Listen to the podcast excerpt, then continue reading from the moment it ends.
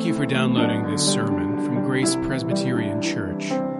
Grace is a church where people seeking more grace, more depth, and more community can start finding their way sharing their gifts with the world. You can follow us online at graceforsiouxfalls.org. Do not think that I have come to bring peace to the earth. I have not come to bring peace, but a sword. For I have come to set a man against his father, and a daughter against her mother, and a daughter in law against her mother in law. And a person's enemies will be those of his own household. Whoever loves father or mother more than me is not worthy of me. And whoever loves son or daughter more than me is not worthy of me. And whoever does not take his cross and follow me is not worthy of me. Whoever finds his life will lose it, and whoever loses his life for my sake will find it.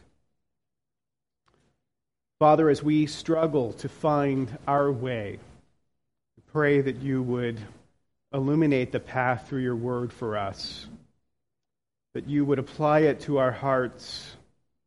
Help us to see the love that we are called to.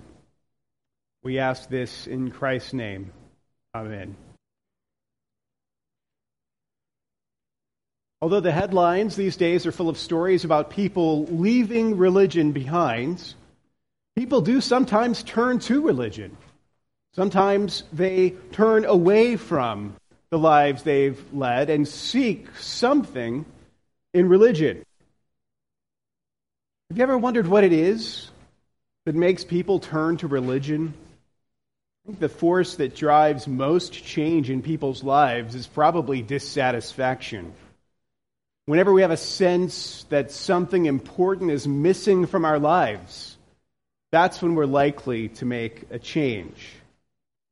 When we at Grace talk about longing for more grace, more depth, and more community, we're speaking to that sense of dissatisfaction. That feeling that those things are important but also absent from our lives, we long for them.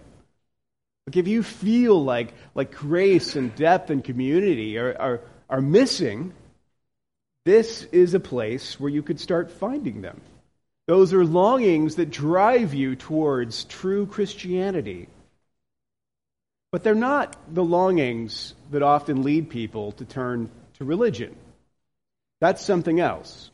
Instead, I think when people make a turn to religion, they tend to do it in search of one of two things either to find peace or to experience fulfillment. We turn to religion seeking some sense of inner peace. You've made something of yourself. You've built something of your life. You've experienced a certain amount of success. You've brought order to the chaos of your physical existence.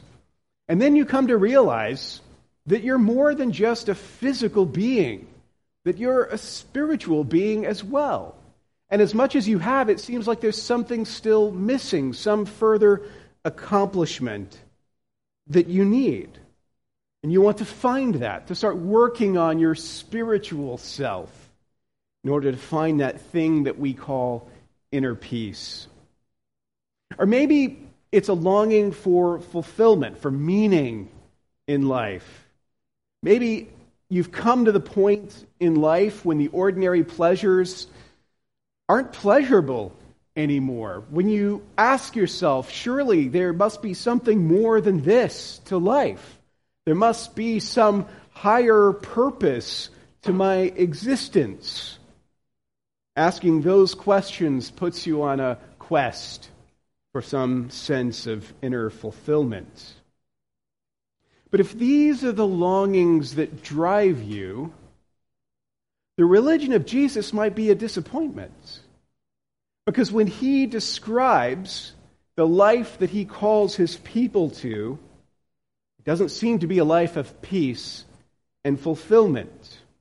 He says instead that if you follow him, neither of those things is going to happen for you in this life.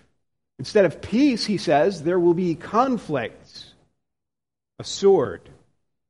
And instead of fulfillment, there will be sacrifice, the need to pick up your cross and to follow him. If you take Jesus' words serious here, then he is redirecting our religious impulses. He's saying that the pious longings that often drive us to seek religion are not the things that we ought to be focused on, that instead we've been called to a different reality. Let's take a look at our text and see as Jesus makes this case. He begins by correcting a misconception. He's been describing a life of turmoil and conflict where his followers are resisted, persecuted, even killed.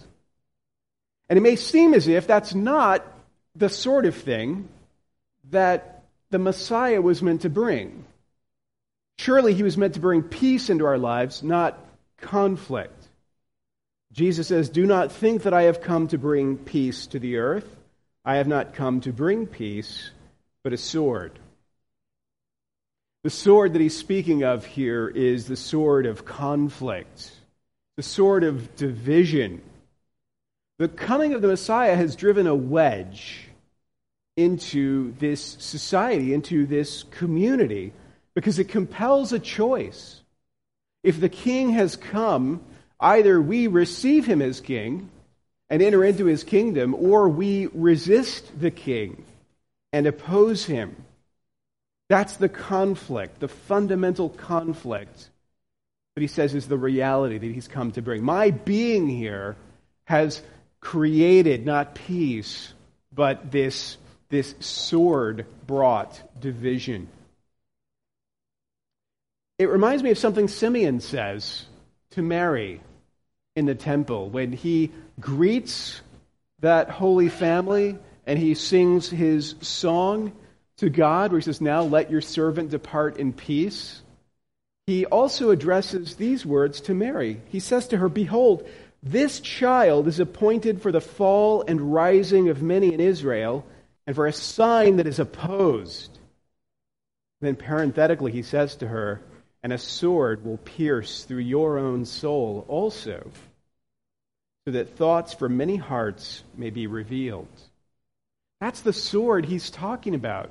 His presence here is a call to action, and how we respond to that call divides us. It separates us, it creates this conflict. And to illustrate the reality of the conflict, the example he uses is the most unnatural kind of conflict that is imaginable from a biblical standpoint conflict within the household. He says, For I have come to set a man against his father, and a daughter against her mother, and a daughter in law against her mother in law, and a person's enemies will be those of his own household. When you think of all of the different authorities that God has established for human beings, the most fundamental sort of community or government that we see beyond self government is the government of the household. And what's interesting is that it's a creation ordinance. The first household is created before sin, not afterwards. So our households, our families, are not a necessary evil. They are part of what it means to be human before sin. So important that that first table of the law addresses the duties of, of man to God, the second addressing the duties of man to man. The very first commandment in the second table is the command to honor our fathers and mothers, relating to the order of the household, the unity of the household if the conflict Jesus is talking about is dividing not just nations, but families, households, it demonstrates how profound this conflict is, how contrary it is to the way things ought to be. In the midst of that kind of conflict, he gives us what you might think of as instructions for how to deal with it, like how to live in these divided times. He says, Don't put family before Christ. Whoever loves father or mother more than me is not worthy of me, and whoever loves son or daughter more than me is not worthy of me. You can't love your family more than you love him. Secondly, he says, Don't let the conflict prevent you from following him. Says, Whoever does not take up his cross and follow me is not worthy of me. So he acknowledges that it's difficult, that it's divisive, and says, Even so, you must take up your cross and follow me. And then he says, Don't pursue fulfillment, seek sacrifice. Whoever finds his life will lose it, he says, and whoever loses his life for my sake will find it. You might think of these words of Jesus as a kind of challenge to the apostles, a charge to them. But it's very different than the charge that Joshua gave to God's people. A few years ago, we preached through the book of Joshua. In Joshua 24, at Shechem, there's this covenant renewal ceremony where Joshua addresses the people and he articulates a choice that has to be made. He says, Now therefore, fear the Lord and serve him in sincerity and in faithfulness. Put away the gods that your fathers served beyond the river and in Egypt, and serve the Lord. If it is evil in your eyes to serve the Lord, choose this day whom you will serve, whether the gods your fathers served in the region beyond the river, or the gods of the Amorites in whose land you dwell. But as for me and my house, we will serve the Lord. Joshua speaks for himself and for his household. The implication in that moment is that while he may not be able to speak for everyone, all of the tribes, all of the nation, he can speak for his own household. The household will serve the Lord in unity. Now, the gospel call is like that covenant renewal ceremony. It is a call that is made not just to us as individuals, but to us collectively, to us as households, as a people. As Paul says in Acts chapter 2, as Peter says, I'm sorry, for the promise is for you and for your children and for all who are far off, everyone whom the Lord our God calls to himself. So that hasn't changed, but it is a call to households. Now, Israel, in Joshua's day, had a sense of itself as a covenant community, and it led to strong intergenerational ties. It led to strong households, family. The coming of the Messiah should have resulted in the entry of those households united into the kingdom. He was their king. He had come for his people. His people should have come together as one and received him, but instead the, the nation was divided. The households were divided. They should have entered in unity. Instead, this sword of decision tears them apart. Jesus, when he gives this charge, says something shocking when you compare it to the way that Joshua speaks. Like it's humbling humbling to hear Jesus' words and to realize, unlike Joshua, you can't even speak for your household. You can only answer for yourself. Sometimes it feels like we can barely do that. It's humbling to realize how deep the conflict goes. You cannot choose who they will serve. The conflict between belief and unbelief runs so deep that you may have to follow Jesus all alone, he says. In saying this, if you reflect on it, Jesus is puncturing a cherished sentimentality that we in the church are especially guilty of. He's puncturing our family first sentimental rhetoric letting all the air out of that way of thinking. Family comes first, we tell ourselves. The most dangerous errors are the ones that fly under the radar.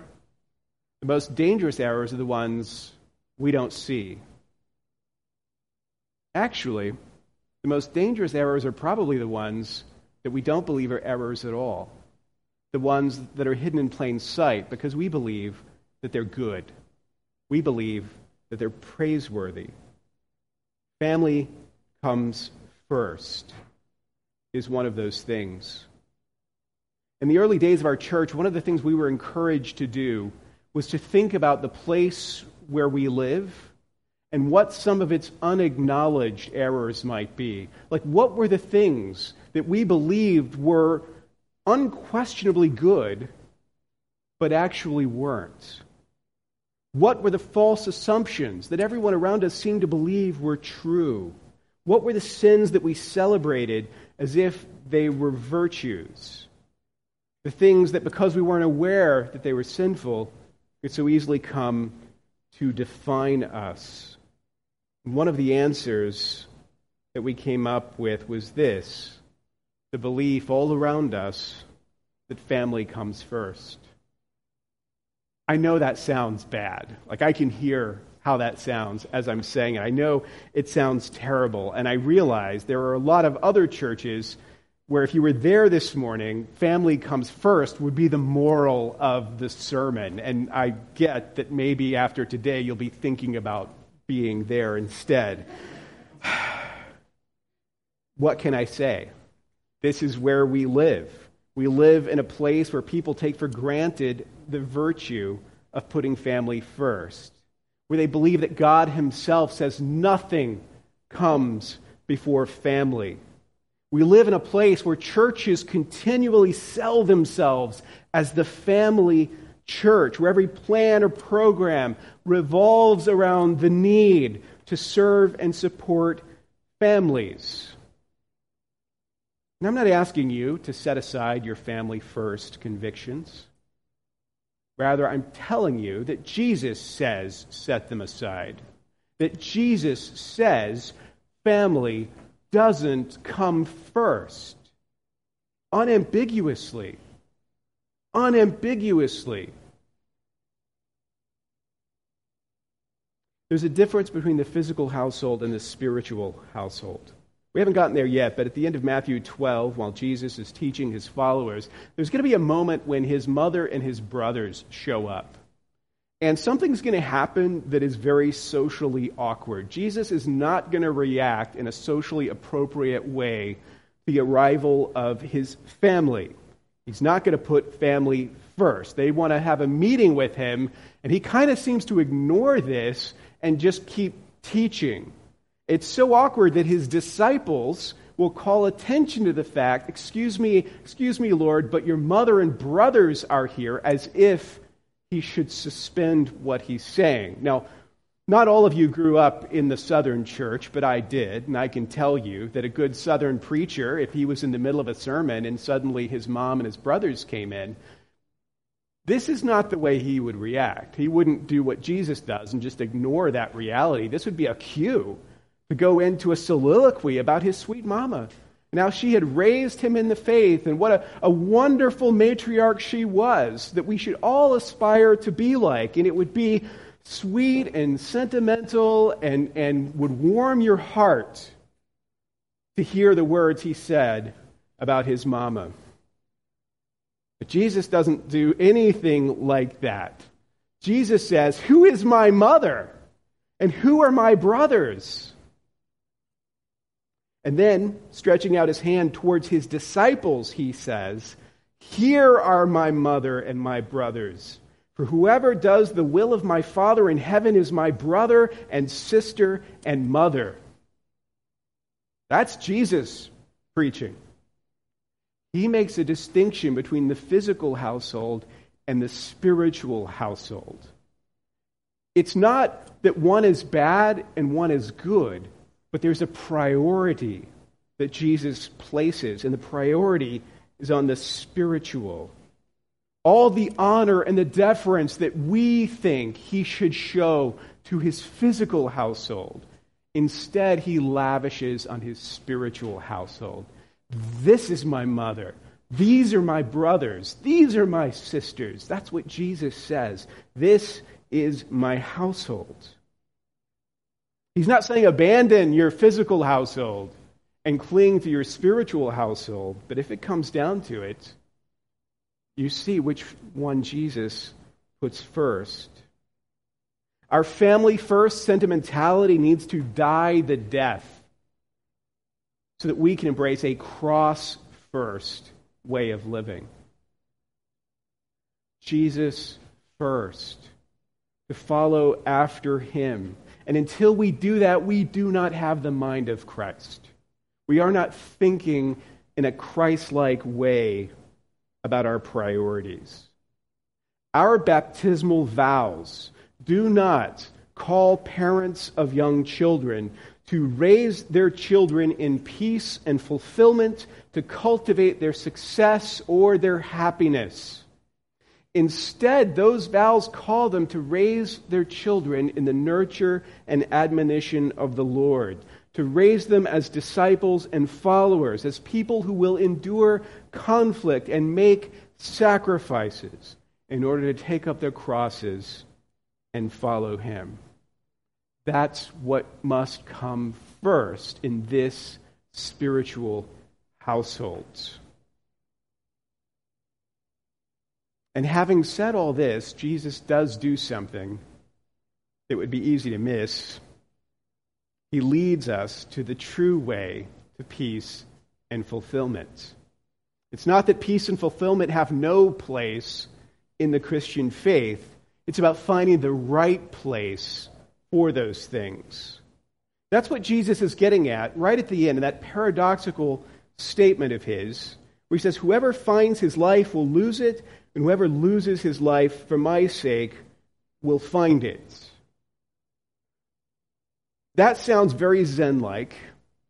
And it's easy to hear those words and think that Jesus is saying something along the lines of if you really love something, then let it go, and if it comes back to you, it will be yours forever. Something like that. That's not what Jesus is saying. He's not saying, there's some virtue in loss that through losing you really gain or anything like that. What he's saying is we have to get our chronology right. If we search for things in this life which cannot be found in this life, then we will end up empty. We will lose everything.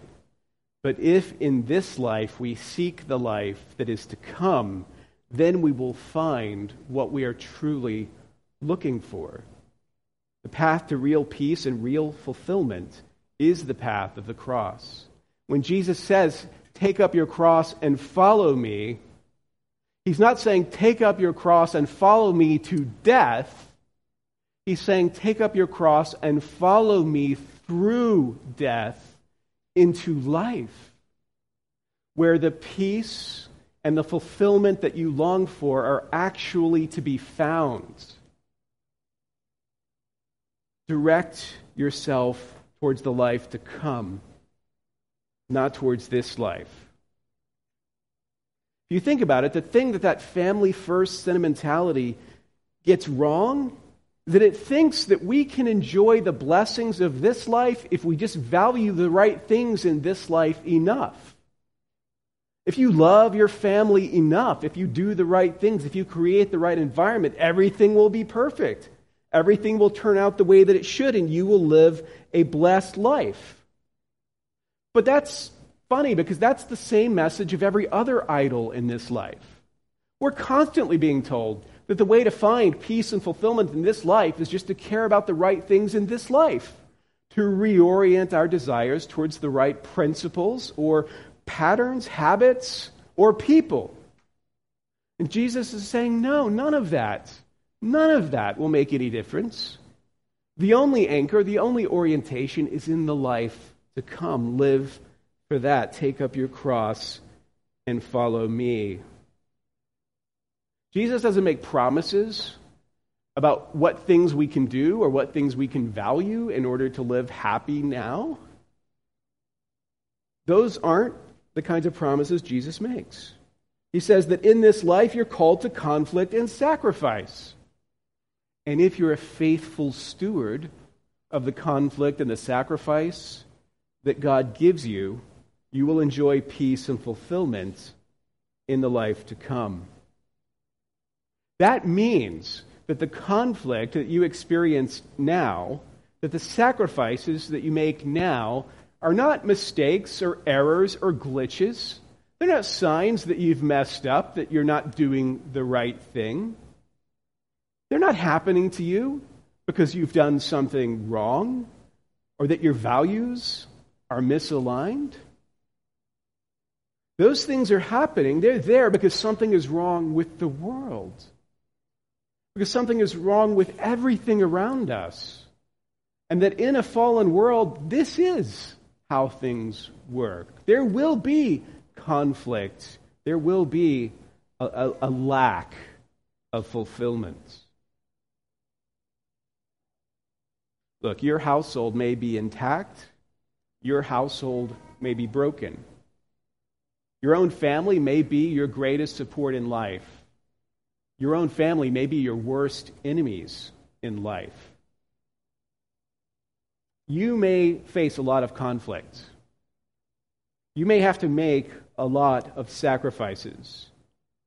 You're not doing anything wrong. This is what you've been called to. Jesus says the life he's called us to is like this. That's what taking up your cross and following him is all about.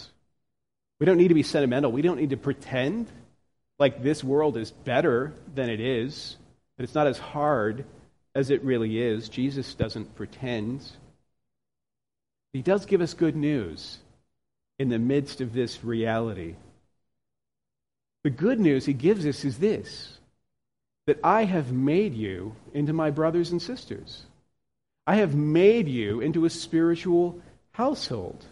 You are the brothers and sisters of Jesus Christ, and he loves and cares for you and is your friend and never your enemy. So love him more than anything. Don't put anything before him. He's put nothing ahead of his love for you. Follow him through anything because he went through everything for you. Don't stop because there's conflict. Don't stop because it requires sacrifices. He endured every conflict and made every sacrifice for us.